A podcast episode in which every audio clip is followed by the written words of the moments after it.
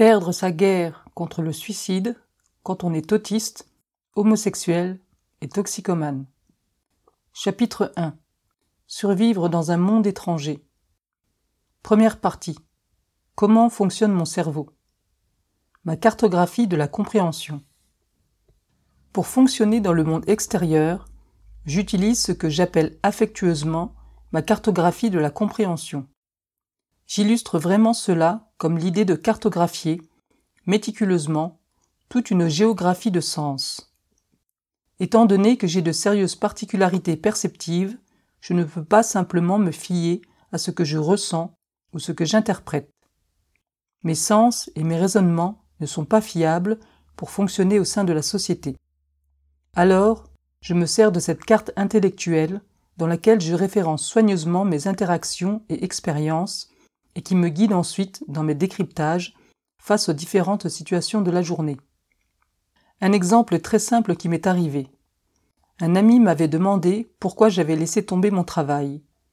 J'avais regardé par terre et je lui avais répondu que je n'avais rien laissé tomber. Mais à ce moment-là déjà, j'étais très mal à l'aise parce que je comprenais que quelque chose m'échappait dans la situation. En réalité, il faisait référence à l'emploi que j'avais quitté. Dans ce cas-ci, la plupart des gens pourraient se dire que c'est un petit quiproquo bon enfant, comme cela arrive à tout le monde. Et c'est tout à fait vrai. Mais il faut comprendre les mécanismes derrière, et surtout, que ce défaut de compréhension n'est pas un moment isolé pour moi. Il est permanent. Mon autisme me met perpétuellement en décalage malgré toute la concentration du monde, et même si j'arrive à intellectualiser au prix de grands efforts un propos ou une situation pour la comprendre avec justesse, le simple fait d'y avoir consacré des réflexions me décale dans le temps. Je ne peux pas parler pour les autres personnes autistes, nous sommes toutes différentes. Mais pour ma part, par rapport à mes facultés personnelles, je suis toujours dans un décalage de compréhension et de temporalité.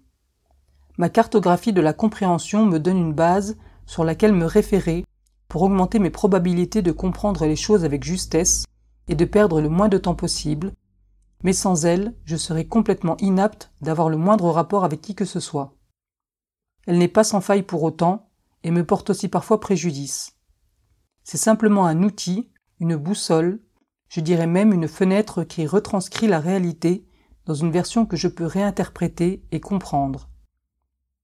Désormais, lorsque quelqu'un me demande si j'ai laissé tomber mon travail, je réfléchirai au sens 1, au sens 2, au sens 3, et je considérerai les probabilités pour me diriger vers le sens qui serait, je l'espère, le bon dans le contexte donné. Ma cartographie de la compréhension est aussi une arborescence de réactions et de phrases précalculées que je dois dire en fonction de telle ou telle situation. Il y a une approche très mécanique dans mes interactions et je dois aussi prendre en compte justement de ne pas avoir l'air trop robotique pour ne pas être percé à jour.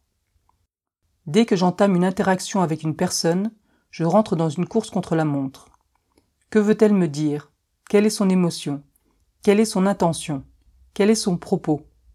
Tout en essayant de me défaire des nombreuses distractions qui m'envahissent simultanément.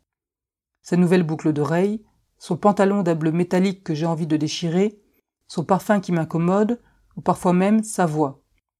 J'essaie d'intégrer toutes ces informations, de les comprendre approximativement, avec un taux de réussite assez aléatoire, et de formuler la seconde réponse la plus appropriée possible, car ma première réponse est généralement trop brutale et indigeste.